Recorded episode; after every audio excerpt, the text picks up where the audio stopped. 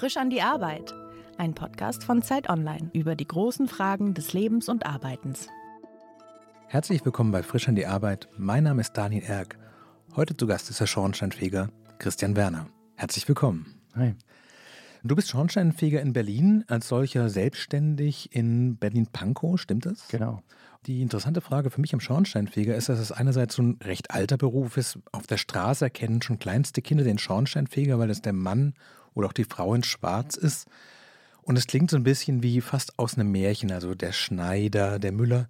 Der Schornsteinfeger gilt ja auch als Symbol des Glücks und gleichzeitig ahnt man so, die Schornsteinfeger kümmern sich auch um all die Sachen, die für die ganze Klimapolitik, die Klimawende notwendig sind. Wie sieht denn dieser Beruf 2021 aus? Riecht man noch so durch die Schornsteine durch mit dem großen Gewicht und der großen Bürste und wird ganz schwarz? Genau, also das ist auf jeden Fall immer noch großer Bestandteil von dem Beruf. Kommt ein bisschen auf den Kundenstamm an, den man so hat, ne? Weil es ja irgendwo Häuser gibt, die haben ja vielleicht gar keine Schornsteine. Und von wegen, alle Kinder erkennen den. Mir ist es schon mehrfach passiert in Mitte, dass ich da an den Kindertagesstätten vorbeilaufe mit Zylinder und allem Pipapo. Die schreien, ach guck mal, ein Zauberer. ja. Und dann guckst du ganz wütend um die Ecke und sagst, hä, sage mal, kennt ihr denn keinen Schornsteinfeger? Was seid ihr denn für Kinder? Aber die anderen meistens klären das dann schon auf und sagen, Mann, bist du doof, das ist da der Schornsteinfeger. Ne? Also das nur zu dem Thema. Aber ja, uralter Beruf. Irgendwann Mitte des Mittelalters 1492 ist der erste offiziell bekannt irgendwie in den Büchern zu finden gewesen. Ne? Und hat sich natürlich us gewandelt. Weil der Meister, der damals da so ein Schornsteinfeger war, der hatte ja nicht selber diesen Dreck sich da gemacht, sondern hat kleine Kinder abgekauft und hat die da durchgescheucht. Also dramatische Geschichten ja. natürlich auch, weil ja, ja Erwachsene nicht mehr da reingepasst haben in die Schornsteine. Und bis diese Kehrtechnik sich so entwickelt hat, das ging natürlich über die Jahrhunderte rüber. Ja. Ne? Und heute ist es so, du musst natürlich in den Schornstein reinkrauchen, weil es gibt dafür weder ein Gerät, was mit Bluetooth funktioniert, was das macht, ja. Da musst du wirklich die mal Bürste nehmen und das mechanisch eben entfernen. Also es gibt nicht die Flugdrohne, die einmal den Schornstein genau. hoch und runter bürstet und dabei noch filmt und so eine Diagnose macht. Richtig. Das ist noch nicht so. Genau, also du kannst so eine Kamera durchschieben durch den Schornstein ja. und gucken, aha, guck mal, da ist der kaputt oder da ist der total verrußt oder da ist das. Mhm. Aber das Mechanische, um diese Brandlast sozusagen rauszuholen aus dem Schornstein, das geht nur mit einer Bürste oder mit einem Ausschlaggerät, was man auch schon mhm. lange hat. Und wie oft am Tag machst du das? Also ist das quasi noch der Hauptteil des Berufs oder also sind diese ganzen neuen Sachen, also was weiß ich nicht, irgendwelche Gasleitungen kontrollieren oder sowas, ist das schon der Hauptteil mittlerweile? Wie gesagt, das ist unterschiedlich, was du so für einen Kundenstamm hast, beziehungsweise in welchem, ich sag mal so, Care-Bezirk oder wo du arbeitest. Es gibt halt Bereiche, da gibt es eigentlich gar keine Öfen. Da sind von der Landesregierung schon Festbrennstoffe verboten. Einfach tatsächlich. Und dann gibt es nur noch Gas. Festbrennstoffe wären Kohle und Holz. Genau. Und die sind zum Teil, wenn, also weil wir ja schon eine ganze Weile uns um Feinstaub und so mhm. kümmern, gibt es da eben Bereiche, wo die sagen, nein, was gibt es hier einfach gar nicht. Dann hast du unter Umständen so Kunden, die haben halt weit und breit keinen Kamin. Bei mir ist es so ungefähr die Hälfte, sag ich mal. Ich habe ganz viele Einfamilienhäuser da in Pankow da oben, wie du vorhin mhm. schon gesagt hast. Naja, und wer sich ein Haus baut, der will auch irgendwie noch einen Ofen dazu. Selbst der, der jetzt sich die neue schickimicki, ganz moderne Erdwärmepumpe gerade eingebaut hat und mhm. mit Solar auf dem Dach und so, ja, der hat sich trotzdem Schornstein gebaut, weil er würde trotzdem mal Weihnachten das ein Feuer anmachen und ein mhm. bisschen gucken, ne?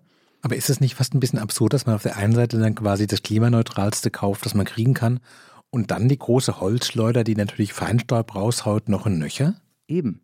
Und diese Krux, ich habe die auch schon mit Kaminbauern diskutiert und so, weil Natürlich sagst du, du sammelst das Holz im Wald ein. Ja. Wenn du so einen Sammelschein hast oder was, verbrennst es in deinem holzlichen Ofen. Und ob das Holz nun im Wald vor sich hin verrottet oder ja. im Ofen verbrannt wird, geht ja der CO2-Prozess nur schneller. Ja. Aber was wir eben gelernt haben, ist, dass eben beim Heizen sehr viel dieser Feinstaub produziert wird. Und an den will man halt ran, unbedingt. Jetzt nicht unbedingt die Schornsteinfeger, die von am liebsten natürlich, dass die Öfen alle erhalten bleiben. Aber von der Regierungsgeschichte oder Umweltgeschichte hm. ist es eben ein Problem, diese Öfen. Verstehe, also es ist sehr romantisch, wenn das Feuer brennt, genau. aber eigentlich im Grunde genommen ist es wie, als würde man einen Diesel im Wohnzimmer anschmeißen. Ja, jein, ne? Ja. Genau. Also es gibt ja, ja, man kann ja bis zum Feinsten noch messen, ne? Manchmal, haben sie erzählt vorher, du darfst halt aus dem bayerischen Wald nicht die Eiche nehmen oder was da steht, diese Hartholz, weil da sind noch die von äh, Tschernobyl, da die Dinger da irgendwie drin und so.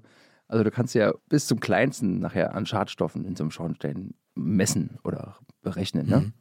Am einen Ende des Spektrums haben wir jetzt quasi den klassischen Ofen, wo du richtig mit der großen Bürste und einem Gewicht, stimmt das? Ist da so ein, da ist ein Gewicht dran, ne? Genau. Wie schwer? Unterschiedlich. Du musst das Gewicht ja so ausrechnen, dass dir, dir die Bürste den Schornstein runterzieht. Ja. Dafür ist dieses Gewicht ja da. Und wenn du natürlich einen großen Schornstein hast mit einer dicken, schweren Kratzbürste, musst du auch eine dicke, schwere Kugel nehmen. Die kann schon mal zweieinhalb Kilo wiegen. Das heißt, je höher das Dach, desto schwerer die Kugel. Quasi. Ne? Doppelte die, Bestrafung. Ja. Je weiter du hochlaufen musst, Genau. desto mehr musst du So, noch ne? tragen. Genau. Ne? Manchmal sagt man dann, ach scheiße, dann macht sie eh eine Kehreinlage ab. Ja. Dann ist es nicht so anstrengend zum Fegen. Ja. Aber der Sinn ist ja nicht erfüllt. Du willst ja dann schon, auch da gibt es eine genaue DIN für, wie quasi ein Kehrgerät aufgebaut sein muss und wann es wie kratzt und was weiß ich. Ne? Macht keiner. Funktioniert, wie es funktioniert und dann ist gut. Kennst du deine Öfen, wo du hingehst, weil du immer zu den gleichen gehst und weißt, welches Gerät du mitnimmst? Oder musst du manchmal auch alles mitschleifen, weil du zum neuen Kunden kommst und sagst so, keine Ahnung, was ich da genau brauche? Genau, also es gibt den einen Fall, wo du die schon von vornherein seit 20 Jahren betreust und weißt natürlich, bei dem musst du immer, keine Ahnung, die 110er Einlage Edelstahl, Plaste oder was mitnehmen. Und ich finde es ja sehr spannend, weil ich habe ja immer neue Kunden mal. Und dann kommst du natürlich mit deinem Auto an und musst du da hochlaufen, gucken, was brauchst du. Dann musst du wieder runtergehen, eventuell, und sagen, aha, jetzt brauche ich hier halt ein 10 Zoller Kehrgerät oder hier nur eine Gummikugel oder da vielleicht, was weiß ich, irgendwie. Musst du alles schon bei haben. Aber das klingt doch eigentlich insgesamt so, als wäre es doch ein relativ körperlicher Beruf. Erstens musst du irgendwie noch in diese Kamine reinkommen und zweitens einige Mal am Tag auf ein Dach hochklettern. Das ist nichts für gebrechliche Leute, sag ich Auf mal. jeden Fall. Also das habe ich neulich mit einem Mitarbeiter von mir, der hatte das sich sein ganzes Knie zerrissen mit Kreuzband ab und alles. Du musst ja manchmal auf allen Vieren eine Weile krabbeln, um durch irgendeine Luke irgendwo rauszukommen. Ja, mit einem ab dem Knie sozusagen geht es Ja. ja gar nicht. Also das ist schon sehr körperlich, der Beruf. Mindestens, um erstmal aufs Dach raufzukommen. Und auf dem Dach sollte man im besten Fall schwindelfrei sein, weil man ja schon auch mal, weiß ich nicht, 30, 40 Meter über dem Boden dann mit einer schweren Kugel rumhantiert. Also da muss Auf man auch für gemacht sein wahrscheinlich. Musst du für gemacht sein. Ich habe da Leute, die können noch nicht mal aus ihrem Dachfenster rausgucken, ohne dass denen schwindelig wird. Ich hatte mal lustig mit so einer Bauleiterin am Anfang mal zu tun. Die konnte immer nicht mit raus, ne? Die musste mir immer ihr Handy geben. Dann bin ich immer oben lang, habe alles abfotografiert und habe ihr dann ähm, auf dem Dachboden erklärt, was da gemacht werden sollte, so, ne? Weil die nicht mit raus konnte. Auf wie vielen Dächern bist du am Tag? 20 vielleicht. 20. Ja. Da kommen aber einige Meter zusammen, die man läuft. Da kommen einige Meter zusammen, die man läuft. Kommt auch darauf an. Machst du Einfamilienbereich, ja. da musst du natürlich viel häufiger ausklet- rausklettern. Hm. Und in dem, sag ich mal so, jetzt hier im Prenzlauer Berg, ist ja die Theorie, du gehst ja einen Hausaufgang Mhm. raus und kannst ja dann einmal um den ganzen Block rumlaufen und alle 50 Schornsteine da fegen. Theoretisch. Bloß, du weißt ja, heutzutage hat ja das eine Haus noch einen Ofen, das zweite Haus hat eine Fernwärme, der dritte hat eine Zentralheizung. Du bist ja mehr am Laufen, quasi Mhm. über die Dächer. Dann kannst du auch gleich runtergehen und beim anderen wieder rausklettern, weil das ja dann nicht mehr so attraktiv ist. Aber wenn man manchmal in so Dächern auch so Leitern sieht und sowas, die sind eigentlich für die Schornsteinfeger gemacht, dass die von Dach zu Dach kommen. Genau. Ah, okay. Ich habe mich immer gefreut, weil ich dachte, da manchmal in Berlin sieht man ja so Graffiti auch in absurden Stellen. Und ich dachte, warum hat da jemand eine Leiter rangemacht? Ist doch klar, dass jemand auch hochklettert und dann was hinmalt, wenn man schon die Leiter Genau. hinmacht. Also ich komme ja aus einer Zeit, wo es noch richtig Öfen gab im Prenzlauer Ja. Ich habe ja hier gelernt auch und so.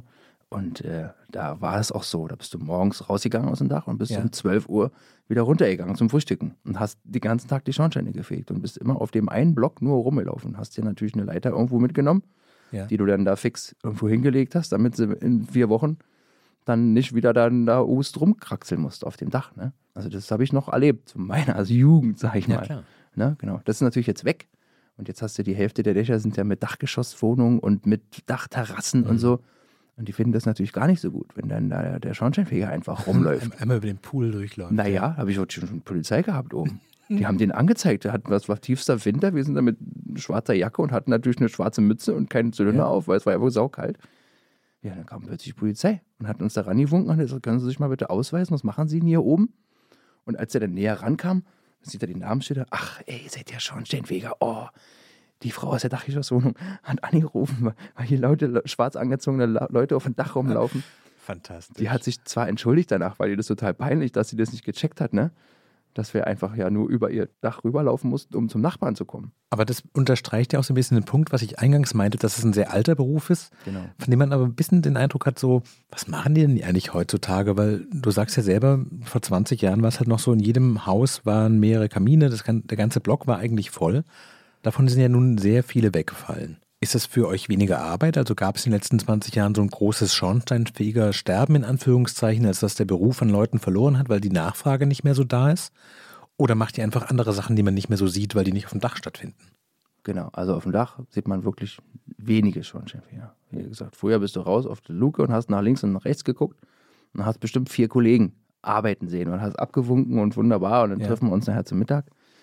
Und heute hast du halt mal einen Schornstein und dann einfach einen ganzen Block gar nichts und dann musst du eben gucken, was steht auf dem Zettel so, ne? Ja. Und dann planst du dir das aus und es gibt ja auch die Überprüfung von Gasheizungsanlagen. Hm. Auch schon, auch seit den 70ern, das ist auch schon ewig alles alt. Die ganz modernen Techniken sind ja jetzt Lüftungsanlagen. Die musst du ja auch irgendwie irgendjemand überprüfen. Und es gibt ja noch nicht den richtigen Lüftungsanlagenfeger, irgendwie, hm. was weiß ich.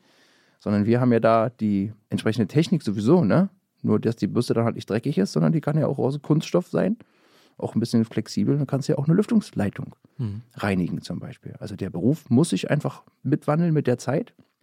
Aber es gibt halt auch schon von früher Kollegen, die schon vor 40 Jahren gesagt haben, also Schornsteinfeger, das brauchst du nicht mehr lernen. Das gibt es bald nicht mehr. Es gibt bald keine Öfen mehr und bla bla bla. Ne? Und ach, Meister brauchst du auch nicht mehr machen. Das ist einfach ein aussterbender Beruf und so. Ne? Das höre ich schon seit meiner Lehre. Und das war, wie gesagt, 96. Und es ist noch lange nicht davon auszugehen, dass der Beruf weg ist. Ne?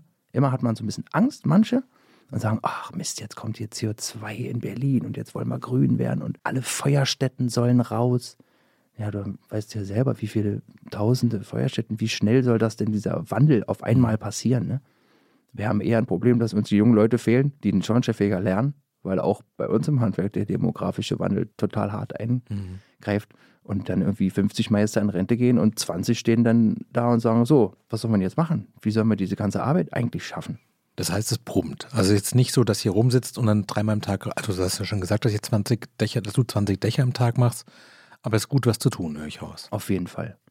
Also bei mir sind noch zwei Leute angestellt auch, die dann auch den ganzen Tag ja quasi diese Schornsteinfegerarbeiten machen. Mhm. Und ich muss da auch immer die ganze Zeit mit loslaufen. Es gibt jetzt Firmen, die haben mehrere Angestellte und manche haben halt nur vielleicht gar keinen. Aber die kommen ja, ja auch irgendwie über die Runden. Ne? Das ist halt so ein bisschen mit dem Kundenstamm so eine Schwierigkeit, wie man sich da bereit ist, ja, ein bisschen über den Tellerrand mal heraus zu oder mhm. rüber zu gucken. So, ne? Aber wie ist es für dich? Der Job, hast du beschrieben, hat sich ziemlich stark verändert. Ist der Teil, der dir eigentlich am meisten bedeutet hat und am meisten Spaß gemacht hat, wird der weniger oder macht es dir nichts aus, weil du sagst so, ach, die Kraxelei finde ich schon super und Dächer mag ich schon gerne, aber das habe ich noch genug? Oder stehst du manchmal davor und denkst so, also hätte ich ja dann irgendwie auch, weiß ich nicht, Anlagenbauer oder Klempner werden können, wenn ich jetzt hier im Keller irgendwelche Ventile hätte messen wollen. Genau, ist auch so, tatsächlich, wie du sagst, dass ich manchmal diese Care-Arbeiten so vermisse. So, ja. ne? Weil auch wenn man dann natürlich aussieht wie ein Schornsteinfeger eben ja. und dann entsprechend da zu tun hat und es auch anstrengend ist, ne? Diese, wenn du jetzt irgendwie auf so einem Altberliner Dach 100 Schornsteine fegst hintereinander weg, mit der entsprechenden Kilo Kugel da und so, ne? Das ist auch also anstrengend und im Keller rumkrauchst und diesen Ruß dann da raussammelst und so, ne? Das vermisse ich schon, dass es so mal tagelang so eine Arbeit gab. Und jetzt, wenn du halt, ja, entweder eine Gasleitung anguckst oder eine Lüftungsanleitung, ne, und guckst, ob die verschmutzt ist oder nicht, hm. Und ne, nur mit der Taschenlampe guckst du da rein und machst ein Protokoll. Das ist natürlich manchmal jetzt nicht so spannend, sag ich mal, die Arbeit. Da vermisst man schon die alten Sachen, hm. weil man ja eigentlich Handwerker mal gelernt hat und nicht irgendwie Prüfer oder so, ja. Was hat dich denn in dem Beruf gereizt? Also war das so eine Notlösung, würde ich zu sagen, so irgendwas muss man halt machen, irgendwo muss das Geld halt herkommen?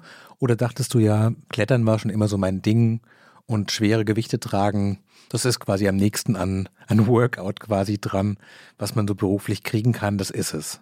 Ich habe eigentlich eher den typischen Schornsteinfeger-Werdegang, weil irgendwie fast alle Schornsteinfeger haben halt einen Schornsteinfeger irgendwo vorher gehabt.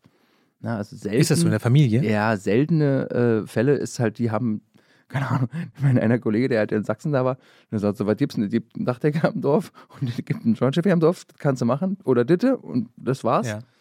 Und in der Großstadt natürlich hat man ja mannigfaltige Möglichkeiten. Ne? Ja. Und bei mir war es so, ich war auf dem Gymnasium, standen wir halt alle da, 10. Klasse, ja, was ist denn jetzt, Abitur? Äh, das ja da, na, wie es ja selber war. Und die Lehre, mein Vater hatte Schornsteinfeger gemacht. Und dann habe ich immer ein Praktikum und denke, naja, kann man ja mal die Lehre mal machen. So, ne? Und dann fängst du das an und dann kriegst du wahrscheinlich nach einem Vierteljahr direkt so Herzblut dazu, dass das nicht mehr losgelassen hat. Aber kannst du beschreiben, was diesen Reiz so ausmacht? Also wann pocht das Adrenalin richtig hart, dass man sagt so, boah, das möchte ich weitermachen, da haue ich nicht auf mit. Genau, wenn du richtig geiles Wetter hast und gehst jetzt irgendwo ein Haus machen, was du jetzt, was ich mal neu hast, so, ne? Ja. Und dann gehst du in die Wiener Straße, da kommst du beispielsweise, ne? Das ist ein richtig hartes Kreuzberg. So, und dann gehst du da hoch und denkst du, diese geilen alten Häuser, die kennst du ja von vorher gar nicht, Ja. ne? Kommst du aufs Dach, dann siehst du das, die ganze Stadt da unter dir irgendwie, ne? Der Trubel und keiner kriegt dich da oben so richtig mit. Du hast da deine Arbeit, du kannst da deine Schornsteine machen oder Öfen da oder was. Das finde ich, also das finde ich total spannend. Wenn man auf diesem Dach steht und auf die Stadt guckt, da gibt es doch bestimmt Sachen, die man sieht, die ich nicht sehen würde. Also zu sagen, so was da hinten, das ist irgendwie noch, weiß ich nicht, der Gasofen aus den 30ern oder sowas. Und da irgendwie gerade in Kreuzberg so selbstgebaute Anlage, hoppla, da haben irgendwelche Hausbesetzer in den 80ern mal selber was zusammengeschraubt. Ich weiß nicht, guckst du auf so eine Stadt und siehst so Dinge und sagst, ach ja, ganz typisch Prenzlauer Berg, da sehen die Schornsteine immer so aus. Gibt es solche Sachen? Auf jeden Fall, ja. Du kannst quasi den Sanierungsstand auf dem Dach Mhm. erkennen, wann, wo, wie, wer Geld hatte, beziehungsweise wo noch DDR war. Also kurz nach der Wende sozusagen, da waren in Pankow, die Schornsteine war eigentlich gar nicht vorhanden. Die wurden ja nicht saniert, die waren einfach derartig kaputt, die lagen Ja. nur noch die losen Steine da übereinander. Und in anderen Teilen der Stadt wurde es natürlich schon längst ordentlich saniert, ne? Mhm. Und das kannst du schon sehen, den Zustand. Und du kannst auch, wenn du in die Wohnung reinkommst und siehst den Ofen, also den Kachelofen, kannst du anhand der Kacheln eigentlich schon sagen, von wann der Ofen ist. Kannst du sagen, okay, der ist doch noch von Bismarck hier, das Ding. Oder Das gibt's. das gibt's noch. Und die werden auch benutzt noch. Ja, Wahnsinn. ja, da habe ich so einen, so, einen, so einen Ofenbauer, mit dem ich ein bisschen auch zusammenarbeite und der weiß das natürlich noch viel genauer. Der sagt, das gibt's doch gar nicht, dass der so ein 100 Jahre alter Ofen, dass der noch funktioniert. Der schreibt immer auf, der ist Schrott. Ne? Aber der Mieter sagt, der sag mal, dieses geile Ding, das möchte ich ja nicht weghaben. Ne? Ja, klar. Aber wenn es kaputt ist, ne? oder die Kachel halt komplett durchgesuppt ist und schon stinkt im Raum, weil es einfach jetzt 100 Jahre lang da alles, was es zu verbrennen gab, reingeschmissen wurde in das Ja. Ding, ne? dann machst du den nochmal sauber vielleicht und guckst an, ob alles dicht ist und dann geht er ja auch. ne? So. Und diese Emissionen, wenn man da mal wieder Mhm. zurückkommen will, so ein Kachelofen hat ja feinstaubmäßig nicht so ein großes Problem wie diese moderneren Kaminöfen, die halt in den 90ern eingebaut wurden Warum? weil die, sag ich mal, so ein Feuerraum besteht ja quasi bei so einem Kachelofen aus Stein, sage ich jetzt mal einfach, ne? Schamott. Okay. Und der kann ja ganz andere Temperaturen, also Brennraumtemperaturen sozusagen, gewährleisten als halt ein Eisenofen, weil natürlich durch das Eisen kühlt es ja immer ab, die Flamme. Das macht Verstehe. halt dieses. Problem mit diesem, mit diesem Staub, mit diesem Ruß, der dann so extrem passiert. Ne? Also aus einem richtig guten Kachelofen kommt hinten eigentlich gar kein Ruß raus. Das heißt, der Steinofen hat eine stabilere Temperatur und bleibt länger als Ofen selber warm und deswegen verhält sich der Ruß anders und geht nicht raus zum Dach. Ja, weil einfach die Flammentemperatur quasi in dem Ofen, die ist halt eine andere. Und dann schlägt eine Flamme, wenn du eine Flamme gegen, irgendwo gegenschlagen lässt, dann rußt es ja automatisch. Wie wenn du über deine Kerze da ein Glas denkst, hältst, das als Experiment wird sofort schwarz. Und wenn der Feuerraum aber schön ausgerechnet ist und das alles eigentlich ganz gut funktioniert, dann kommt da nicht viel bei rum hinten an Ruß. Ich habe auch Öfen, die sind so richtig neu gebaute Kachelöfen, ja. Und dann kommst du da fegen einmal am Jahr und denkst du, "Hä, wo ist denn der Ruß? Und dann, wie oft haben sie denn geheizt? Na, wir haben mal gezählt, also 100 Mal auf jeden Fall. Und hier den ganzen Haufen haben wir alles leer geheizt. Gutes Holz dazu, ein guter Ofen dazu und dann kannst du da, kommt hinten quasi nichts raus. Weil es einfach super verbrennen kann, alles, ne? Und es einfach ohne Rückstände gut verbrennt, weil eben überall die Flammen ordentlich rankommen und so halt, ne? Winter durch, speziell glaube ich, durch Ostberlin spaziert, dann hat man manchmal noch diesen Geruch, den es in den 90er Jahren noch so stark gab, dieses, die Kohleheizung oder die Holzheizung wahrscheinlich, ne? Ist es für dich auch so, dass du weißt, so, es gibt so Viertel, da kannst du quasi die Nase einmal anmachen und weißt so, hier gibt es viele Öfen und da gibt es Viertel, da kannst du einmal rausschnuppern und sagst so, hier gibt es überhaupt nichts zu tun für uns. Auf jeden Fall. Das ist, merke ich noch viel mehr, wenn du aufs, aufs Land rausfährst, so sag ich mal, ne? Ja. Wo wirklich noch mit Braunkohle so geheizt wird, ne? Aber auch in der Innenstadt gibt es ja auch wenn diese Kachelöfen, die halt zu DDR-Zeiten aufgebaut wurden, die musst du auch mit Braunkohle heizen. Du kannst da gar kein Holz eigentlich reinmachen, Mhm. weil dieser Ofen ist gar nicht ausgelegt für Holz. Du heizt den damit eher kaputt. Na, da weiß ich noch eine lustige Geschichte von meinem Freunden von mir, die haben, wo Hammerer Forst hier abgerodet werden sollte, Ja. ne, wegen Braunkohle und so. Und der People von der war dann gerade 17 und sagte, nee, also mein Ofen, den heizt ich jetzt nicht mehr mit dieser Braunkohle. Ich will da jetzt so eine Holzpellet oder was drin verbrennen. Was soll ich denn jetzt da machen? Und ich sage, na guck mal, der, der ganze Ofen ist ausgelegt für Kohle. Du kannst da nicht aus umweltlustigen Sachen eigentlich Holz drin heizen, ne? Du machst den kaputt unter Umständen, den Ofen. Also musst du dann einfach auch Braunkohle nehmen. Da gibt es gar keinen Ausstieg, das ist gar nicht möglich. Es ist, ja. also Fakt ist genau, Braunkohleausstieg ist gar nicht möglich. Jetzt würde man versuchen, in den Diesel irgendwie Bio-Olivenöl reinzukippen, sozusagen. Naja, du kannst ja mal einen Autoschlosser sagen, dass du gerne mit Biosprit fährst. Dann haut er dir die ganzen Ventile und alles, was da irgendwie so versuppt ja. von dem Zeug hm. um die Ohren, weil er sagt, da muss vernünftiger Kraftstoff rein und nicht dieses Ethanol gemischt da, 15% hm. Bio macht alles kaputt, ne? Also das ist schon schwierig mit einem alten Auto vor allen Dingen, ne? Wenn du mit so einem Oldtimer kommst und sagst, ich hätte gerne mal Biosprit, nee. dann geht alles kaputt. Und das ist bei den Öfen genauso. Quasi. Wie ist es denn, wenn du auf deinen Arbeitstag guckst?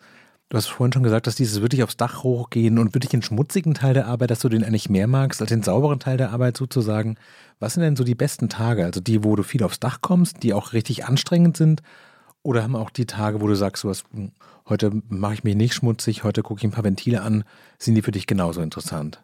Hm, mir sind eigentlich die Leute interessant, weil die Arbeit, muss ich mal sagen, nach den 20, 30 Jahren jetzt, hm da kickt jetzt nichts mehr, weil du hast einen Schornstein gefegt, du hast eine Heizungsüberprüfung gemacht, du hast eine Lüftungsreinigung gemacht. Das ist ja nichts was Neues, wo man sagt, mhm. wow, das macht jetzt total Spaß. Sondern du ziehst da den Stiefel durch. Also ich in dem Fall, ne? Ich ja. gucke mir die Anlagen an und muss natürlich abchecken, ist alles so okay und habe da so eine interne Checkliste in meinem Kopf, die ich da durchgehe und alles überprüfe und so. Und bin viel mehr interessiert an dem Menschen, der da so daneben steht meistens, ne? Weil was hat der so zu erzählen? Was erlebt der so? Mhm. Das finde ich einfach viel spannender, weil das verändert sich nämlich im Gegensatz zu dem Ofen. Ne? Der Ofen bleibt ja immer der gleiche. Aber da kommt mal ein neuer Mieter oder da hat einer eine neue Dachgeschosswohnung gekauft und das ist plötzlich ein ganz anderer Typ. Mensch, wo kommst denn du her? Was hast du denn so mhm. erlebt und so, ne? Manchmal hast du so Stars und Sternchen, da kannst du mit denen mal noch ein bisschen quatschen so. Aber meistens sind so die Leute, die einfach an sich so tolle Sachen erzählen können. Wenn du länger im Urlaub bist, freust du dich dann wieder rauszufahren und hochzusteigen?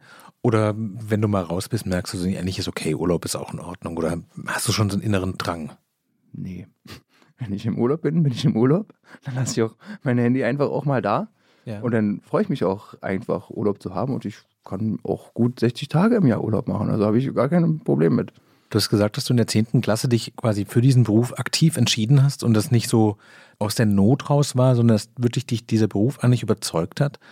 Gab es davor irgendwas, wo du sagst, also eigentlich war das mein Kindheitstraum. Eigentlich wollte ich das noch machen. Nee. Ich habe mal irgendwann so ein, was wir hatten früher so diese Poesiealben, ne, wo du ja reinschreibst, was du so werden willst und so, ne? Da stand auch schon Schornsteinfeger drin. Das war dann so. Er weiß ich nicht, ob das vielleicht war, weil mein Vater nicht mehr zu Hause ja. gewohnt hat oder so, dass man da so eine Verbindung hatte hin oder was.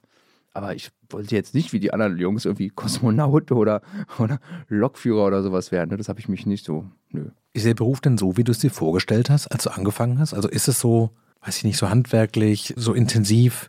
Haben sich die Wünsche, die du vielleicht an diesem Beruf hattest, haben die sich erfüllt im Kern? Auf jeden Fall. Also ich habe gar nichts bereut an dem Beruf, dass ich das gemacht habe. Ne? Also wirklich jeden Tag, wenn ich aufstehe und da losgehe oder dann wieder auf Feier mache oder was, ich freue mich immer. Den ganzen Tag freue ich mich, was ich für einen tollen Beruf erlernt habe und was es so gibt. Natürlich hast du auf der einen Seite ein paar doofe Kollegen oder so, oder denkst, ja Mann, ne, lass die Mikrokosmos Mikrokosmos sein, mach doch deine Arbeit und freu mhm. dich einfach darüber, was du für einen tollen Beruf hast.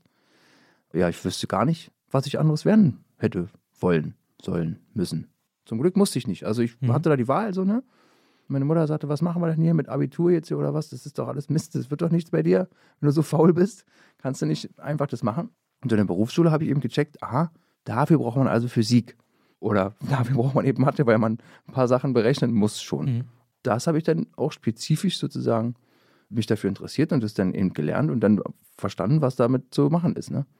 Also das, wofür man es braucht. Aber dieses Abitur hätte ich jetzt wahrscheinlich mich sehr geärgert, wenn ich das gemacht hätte, um danach sowieso dann schon Schornsteinfeger zu werden. Das, ne? Na gut, das stimmt natürlich. Wenn du was verändern könntest an dem Beruf, also wenn quasi so diese berühmte Fee jetzt auf deine Schulter hüpfen würde, was würdest du verändern? Wären das für dich wirklich aus persönlicher Motivation mehr Schornsteine, also quasi zurück zur echten Arbeit? Oder wäre das, weiß nicht, wie ist denn die Vergütung, also mehr Geld, mehr Anerkennung gesellschaftlich oder dass die Kinder wieder, wieder mehr wissen, dass nicht der Zauberer, sondern der Schornsteinfeger um die Ecke kommt? Was wäre so deine Wunschliste? Also meine einzige Wunschliste an dem ganzen Beruf wäre, dass man ja diese Arbeiten, die man da quasi vom Gesetzgeber überhilft, ne? ja. die wären halt wie bei allen Sachen in Deutschland total bürokratisch. Also du musst dann für das ein Formblatt ausfüllen und dann musst du das Formblatt an den schicken und dann musst du das und dann darf nur dieser eine Schornsteinfeger diesen einen Schornstein angucken und nicht ein anderer Schornsteinfeger darf diesen Schornsteinfeger angucken, weil das denn der falsche Bezirk ist und so, ne? Und ich, wenn ich mir was wünschen könnte, ich fände das total gut, wenn es sowas gäbe, wie es beim Vermesser ist oder beim, beim Lekra-Prüfer oder so, ne? Da kommt ein Architekt und sagt, man, mit dem Schornsteinfeger arbeite ich immer zusammen. Oder mit dem Statiker arbeite ich immer zusammen. Er weiß ich, was der will. Und so würde ich mir das wünschen, dass sozusagen jeder Schornsteinfeger oder auch Schornsteinfegermeister quasi eine staatliche Prüfung ablegen muss und dann aber von dem Hauseigentümer bestimmt werden kann, ich hätte gerne diesen staatlich geprüften Schornsteinfeger, der soll in meinem Haus alle wichtigen Arbeiten machen. Und das ist eben quasi gesetzlich nicht möglich, sondern ich muss einfach, ich kann halt gewisse Arbeiten machen, aber ich kann halt nicht alle Arbeiten machen, die ich gerne irgendwo machen würde wollen. Also zum Verständnis, das ist quasi, die Gemeinden und Städte sind aufgeteilt in so Puzzlestücke und dann ist jeweils ein Schornsteinfeger zuständig und darf bestimmte Sachen nur machen. Das heißt, man hat quasi seine Gegend sozusagen. Genau, wir reden von Kehrbezirk, so ja. heißt es eben, und der ist eben vergeben. Der wird ausgeschrieben alle sieben Jahre und da muss man sich eben in unserem Fall bei der Senatsverwaltung alle sieben Jahre sogar auf seinen eigenen Kehrbezirk neu bewerben mhm. mit einer Ausschreibung, die man dann machen muss. Und da wird dann eben der fachlich geeignetste Schornsteinfeger ausgewählt. Wie will man das machen? Das macht man natürlich mit der Anzahl deiner Schulungen und was du für eine Meisternote hattest. Und wie viel Berufserfahrung hat. Also wie so ein Beamter halt eine, mhm. einen Menschen einschätzen muss, eben auf einem Papier. Und es interessiert auch nicht, wie gut du Schornstein fegen kannst oder wie gut du nicht Schornstein fegen kannst, sondern was hast du auf dem Zettel stehen? Bist du der geeignete Bewerber für diesen Kehrbezirk? Und das System finde ich total doof.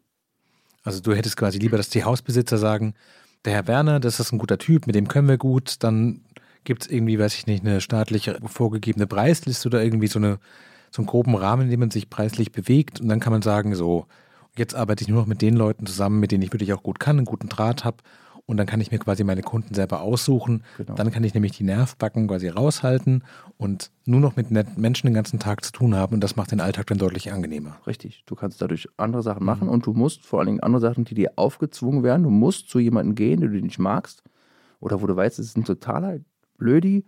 Mhm. Du musst zu dem hingehen und du musst am schlimmsten Fall dem auch noch was bemängeln und du musst dem auch noch sagen, du, dein Ofen erfüllt nicht mehr die Bundesemissionsschutzstufe Schlag mich ja. tot der muss jetzt raus. Und dann sagt er ja nicht, na, die, die scheiß Grünen, sag ich mal, haben mir den Ofen weggenommen, sondern natürlich der Schornsteinfeger verbietet mir jetzt, dass ich meinen Ofen nicht mehr nehmen darf. Ne? Und das ist manchmal ein bisschen blöd, dass man das machen muss. Das finde ich nicht so gut. Wie ist es denn allgemein, weil du gerade sagst, so dass diese politischen Veränderungen sind natürlich gerade sehr stark. Ihr seid da sozusagen als Schornsteinfeger so in der ersten Reihe. So. Ihr kriegt das alles mit, ihr seht wahrscheinlich auch die Anlagen, die Sachen, von denen man ahnt, die in fünf Jahren kann man die so nicht mehr machen. Wo ist denn das Land so? Hast du das Gefühl, da ist eine gute Dynamik drin, da verändern sich viele Sachen, auch eine gute Richtung, das bringt alles was? Oder ist es eher so ein bisschen, wir verarken uns in so einem bürokratischen Klein-Klein und so richtig voran geht es eigentlich nicht? Doch, das funktioniert schon. Es werden Sachen vorangetrieben, wie zum Beispiel Austausch von Heizungsanlagen. Du kannst den Menschen jetzt aber nicht zwingen, du hast jetzt eine 30 Jahre alte Ölheizung, du hast eine 15 Jahre alte Ölheizung. Ja. Sanier die mal, bau dir mal eine neue Heizung ran und bei dem einen, der verändert sein Halsverhalten vielleicht und der hat keine Einsparung, aber andere spreche ich, die sagen, Mann, das mit dieser neuen Ölbrennmetallheizung, das war das Beste. Ich verbrauche die Hälfte vom Öl. Ich muss nur noch alle zwei Jahre tanken. Und das muss Krass. man sich mal vorstellen, ob du nur 2000 Liter im Jahr an ja. Öl verbrauchst oder nur noch 1000. Das ist ja ein, also ein Hammerunterschied zu merken. Ne? Wir berechnen das ja so, theoretisch kannst du sagen, so ja, 20 Prozent der Energie, die du im Haus verbrauchst, sparst du ein mit einer neuen Heizung wenn du genauso weitermachst. Vorher, dein Heizverhalten. Wenn du natürlich sagst, geil, jetzt ist das Gas so schön billig, jetzt drehe ich zwei Grad mehr im Wohnzimmer mhm. auf, na, dann wirst du es natürlich nicht merken. Oder jetzt, wo die Preise halt total hart anziehen, wirst du halt vielleicht, wenn es dann gut läuft, den Preis für deine Wohnkosten halten. Ja. Ne, mit einer Sanierung von Heizung. Und das kann man auf jeden Fall messen, sehen, rechnen, erklären. Und es kommt auch an dann. Also wer es dann gemacht hat, den Schritt und eben sich eine neue Heizung eingebaut hat, der stellt das fest, dass das funktioniert. Gibt es denn so klassische Irrtümer, wo du quasi als Fachmann reingehst und sagst so, ah, also so ein bisschen wie vorhin bei den Holzöfen, bei den modernen, wo man sagt, so total schön, ich verstehe auch, dass ihr das Feuer haben wollt, aber eigentlich, wenn wir über Klimawandel reden, liebe Freunde in den Einfamilienhäusern, nicht die beste Idee. Gibt es so klassische Fehler, die du bemerkst, wie Leute mit ihren Heizungsanlagen umgehen? Du sagst, warum macht ihr das so? Also was sind so die drei, wenn du quasi uns hören ja ein paar Leute zu und wenn du sagen würdest, so die drei Sachen, die merken, spart dir Kosten, spart dir Ärger, macht dir meinen Beruf auch einfacher. Gibt es sowas? Ja, auf jeden Fall. Einerseits jetzt vom Verhalten. Wir sprechen ja vom Ja. Betreiberverhalten. Ne? Das gibt ja ein richtig schönes Wort dafür. Was macht der denn mit seinem Ofen? Der hat sich einen tollen Ofen gekauft, schlecht berechnet von der Leistung, viel zu groß für die Wohnung, knallt das Ding voll, schiebt den Luftregler zu, ärgert sich, dass die Scheibe schwarz wird beim Heizen, weil Ja. natürlich Verbrennstoffmenge und Ofen gar nicht zusammenpassen und dann ist es ihm zu warm und so. Und diese Bedienfehler sozusagen, ne, die kennt man ja als Schornsteinfeger. Und du siehst die auf den ersten Blick, kommst du in, in das Wohnzimmer rein, guckst direkt an den Ofen und siehst schon, oh, habe ich dir letztes Mal schon erklärt, gib doch mal da Luft oder nimm nicht das nasse Holz vom Stapel da. Ne? Das kann man also direkt sehen. Und das ist auch reglementiert. Also es gibt ein Gesetz für die Schornsteinfeger oder für alle, aber wo bestimmt wird, dass ein Bezirksschornsteinfeger muss einem Kunden erklären, wie sein Ofen geht, muss ihn feuerungstechnisch beraten. Und dann kommst du daher und du sagst, pass auf, so und so und so ist dein Holz zu lagern, so muss es heizen, so trocken darf das nur sein, so muss dein Ofen geheizt werden. Dann schreibst du ein Protokoll und dann macht er am nächsten Tag wieder so, wie er es vorher gelernt hat. Ne? Oder du lernst halt Leute kennen, im, zum Beispiel Wiener Straße war so eine, da hat gesagt, du kannst doch den Ofen so nicht heizen. Na, wieso? Das mache ich jetzt schon 20 Jahre so oder 10 Jahre so. Ich sage, aber es ist doch die ganze Zeit falsch gewesen. Der Ofen sieht drin aus wie eine Räucherkammer. Wirklich, der, dieser schmierige Ruß, der blättert er da ab. Ich so, du kannst doch nicht einfach Kohle da reinlegen und die Tür unten zumachen. Du musst sie doch abbrennen lassen. Nee, dann verbrennt ja die Kohle so schnell. Denkst du, hä, wie, was, wie, na, klar, wenn du die Tür zumachst vom Ofen, dann brennt die Kohle nicht so schnell. Aber der Witz ist ja, dass die Kohle im Ofen ja verbrennt und nicht, dass sie da vor sich hin glimmt. An diese Betreiber sozusagen kannst du halt nur ran mit erklären. Manche wollen es halt checken, manche wollen es halt nicht checken. Ne? Du hast vorhin erzählt, dass du Mitarbeiter hast. Diese Vorstellung, dass du quasi nur noch im Büro sitzt und deine Mitarbeiterinnen und Mitarbeiter rausschickst, ist es für dich, dass du denkst, ja, da arbeite ich eigentlich drauf hin, da habe ich voll Bock drauf oder wäre es die totale Hölle? Habe ich im ersten Jahr meiner Selbstständigkeit gemacht. Das war 2013. Und habe dann für mich festgestellt, das geht ja gar nicht. Also entweder kann ich Büro nicht gut organisieren, weil ich mehr so der intuitive Typ bin, sondern wenn ich irgendwo auf einer Baustelle jetzt nicht, also beim, irgendwo beim Arbeiten halt bin, dann kriege ich das alles hin. Aber Büroorganisation muss man ja auch hart mit sich selbst sein. Man sagt, ich mache jetzt die Mails, danach die Telefone, danach ja. das und bla bla. Kann ich nicht, macht mir gar keinen Spaß. Wenn ich das machen muss, dann kann ich das auch, dann sitze ich auch zwölf Stunden, aber ich möchte das nicht. Macht mir gar keinen Spaß. Also habe ich gefragt, möchte jemand vielleicht bei mir Sekretärin sein? Da musst du natürlich erstmal die eine Weile einarbeiten, weil es gibt ja jetzt keine Schornsteinfeger-Sekretärin, die irgendwo ausgebildet werden, ne? Weil du hast ja durch diesen ganzen Verwaltungskram auch so viele Sachen, die kann ja ein normaler Mensch gar nicht eigentlich wissen. Das wissen halt die Schornsteinfeger, was sie machen müssen. Und jetzt erklär mal einer sehr guten Bürofrau, pass mal auf, du musst jetzt in diesem Feuerstätten Bescheid, das muss da reingeschrieben werden, das muss so gemacht werden, Kehrbuch und so Sachen. Ne? Das hat also ewig gedauert, bis man da auf einem Level ist, wo man sagt, gut, ich gehe jetzt einfach den ganzen Tag gar nicht ins Büro. Ich komme da rein, sage guten Tag, wie geht's? Nimm mein Arbeitswerkzeug, geh los und komme dann nachmittags wieder rein. Alles klar, du müsstest mal hier noch gucken, das habe ich hier geschrieben und das müsstest du noch unterschreiben. Wiedersehen. Aber es ist eigentlich So. witzig, weil die meisten würden wahrscheinlich sagen, die Selbstständigkeit ist ja genau das Ziel, nicht mehr die eigentliche Arbeit zu machen, sondern der Chef zu sein, der über allem so thront und so drauf guckt und dann vielleicht nur noch irgendwo sein Hans-Joachim drunter schreibt und dann ist gut. Und für dich ist genau andersrum zu sagen, so kann man machen, aber eigentlich ist das bei den Leuten sein, mit den Reden und Klettern, das ist es. Das ist mein Ding. Und dieses, ich bin ja der Meister, äh, sitze nur rum und kommandiere alle rum.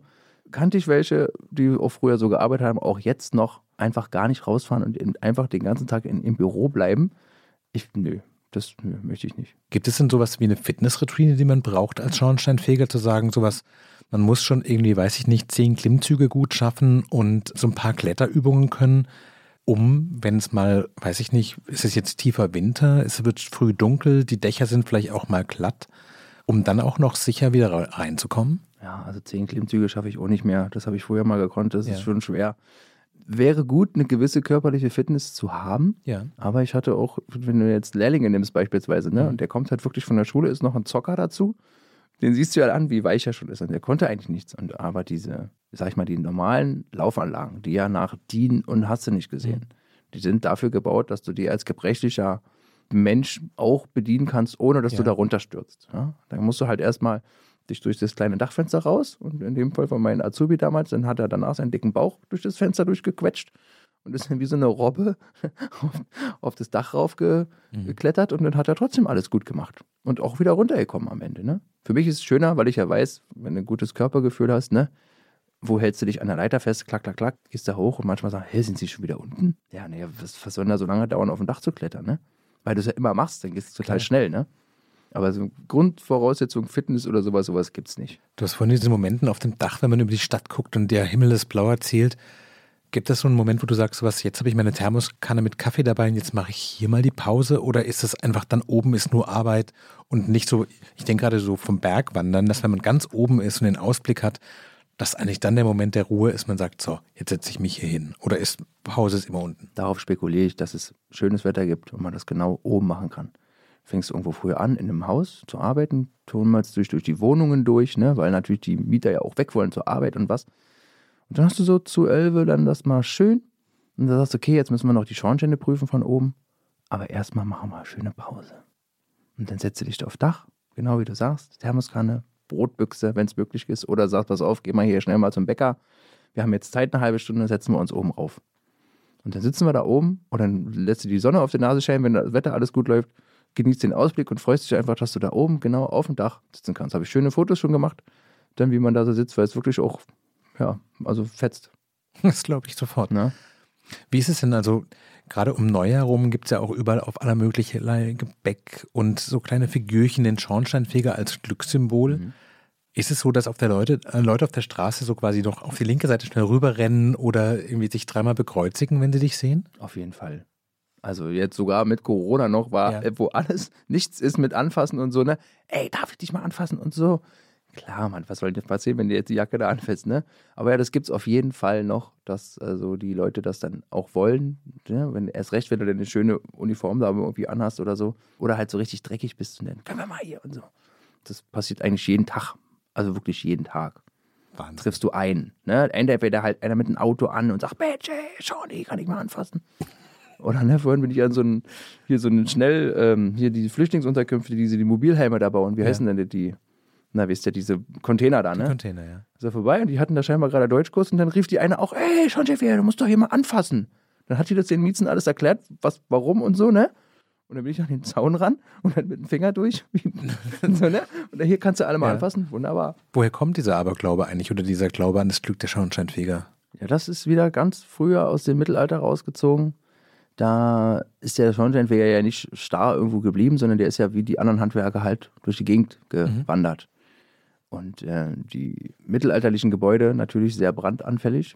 Stroh, Holz, Klar. Pipapo und hatten ja auch die Schornsteine nicht die unbedingten Brandbestimmungen sah. War vielleicht auch nur eine olle Holzröhre oder was, wo der Rauch rausging, ne? War nichts mit die Norm. Da war nichts mit DIN-Norm. Und da musste der, gab es ja den Schornsteinfeger schon, der dann diesen Ruß aus diesen Schornstein rausgeholt hat. Und in dem Dorf, wo quasi der Schornsteinfeger ja am Arbeiten war, ist ja die statistisch die Brandlast ja sehr runtergegangen. Das heißt, die hatten Glück.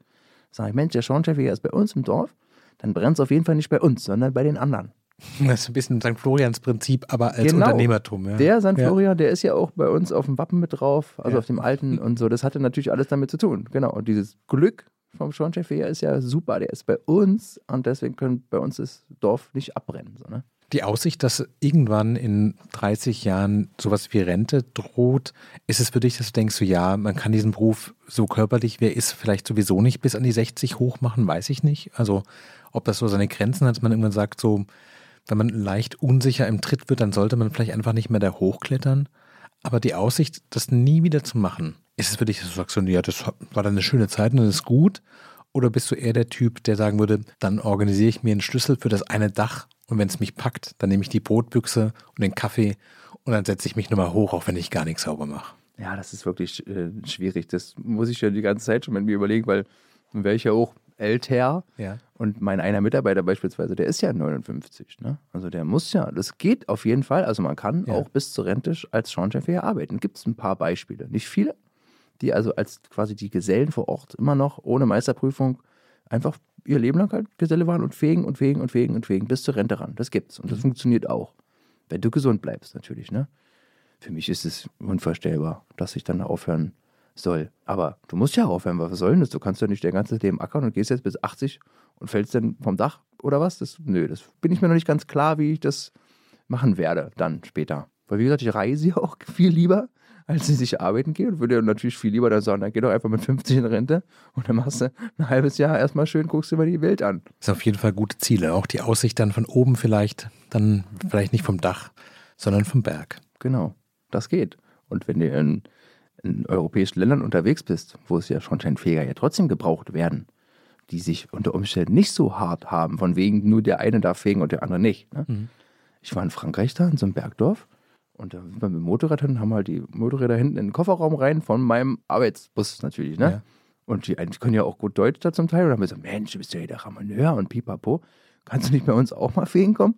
Wäre vielleicht auch noch eine Idee, dass du dann einfach sagst, die entlegensten Bergdörfer in Europa, die fährst du halt an, ne? Machst dann da Urlaub eine Woche, nimmst deinen Reinigungskram mit und dann gehst du halt zum Bäcker morgens und dann sagst du, der kommt dann schon von alleine ein und sagt, Mensch, willst du nicht mal unseren Kamin machen da oder was? Also würde ich so quasi die letzten Jahre als fahrende Geselle durch die schönsten Orte Europas. Wäre eine Idee. Das klingt nach einem fantastischen Plan. Mhm. Ganz herzlichen Dank, was für ein schönes Gespräch. Vielen Dank, dass du da warst. Das war frisch an die Arbeit. Heute mit dem Schornsteinfeger Christian Werner aus Berlin-Pankow. Falls es Ihnen gefallen hat, falls Sie Fragen haben, schreiben Sie uns gerne an frischandiarbeit.zeit.de. Vielen Dank fürs Zuhören. Dir vielen Dank, dass du unser Gast warst. Danke auch, war schön mit dir.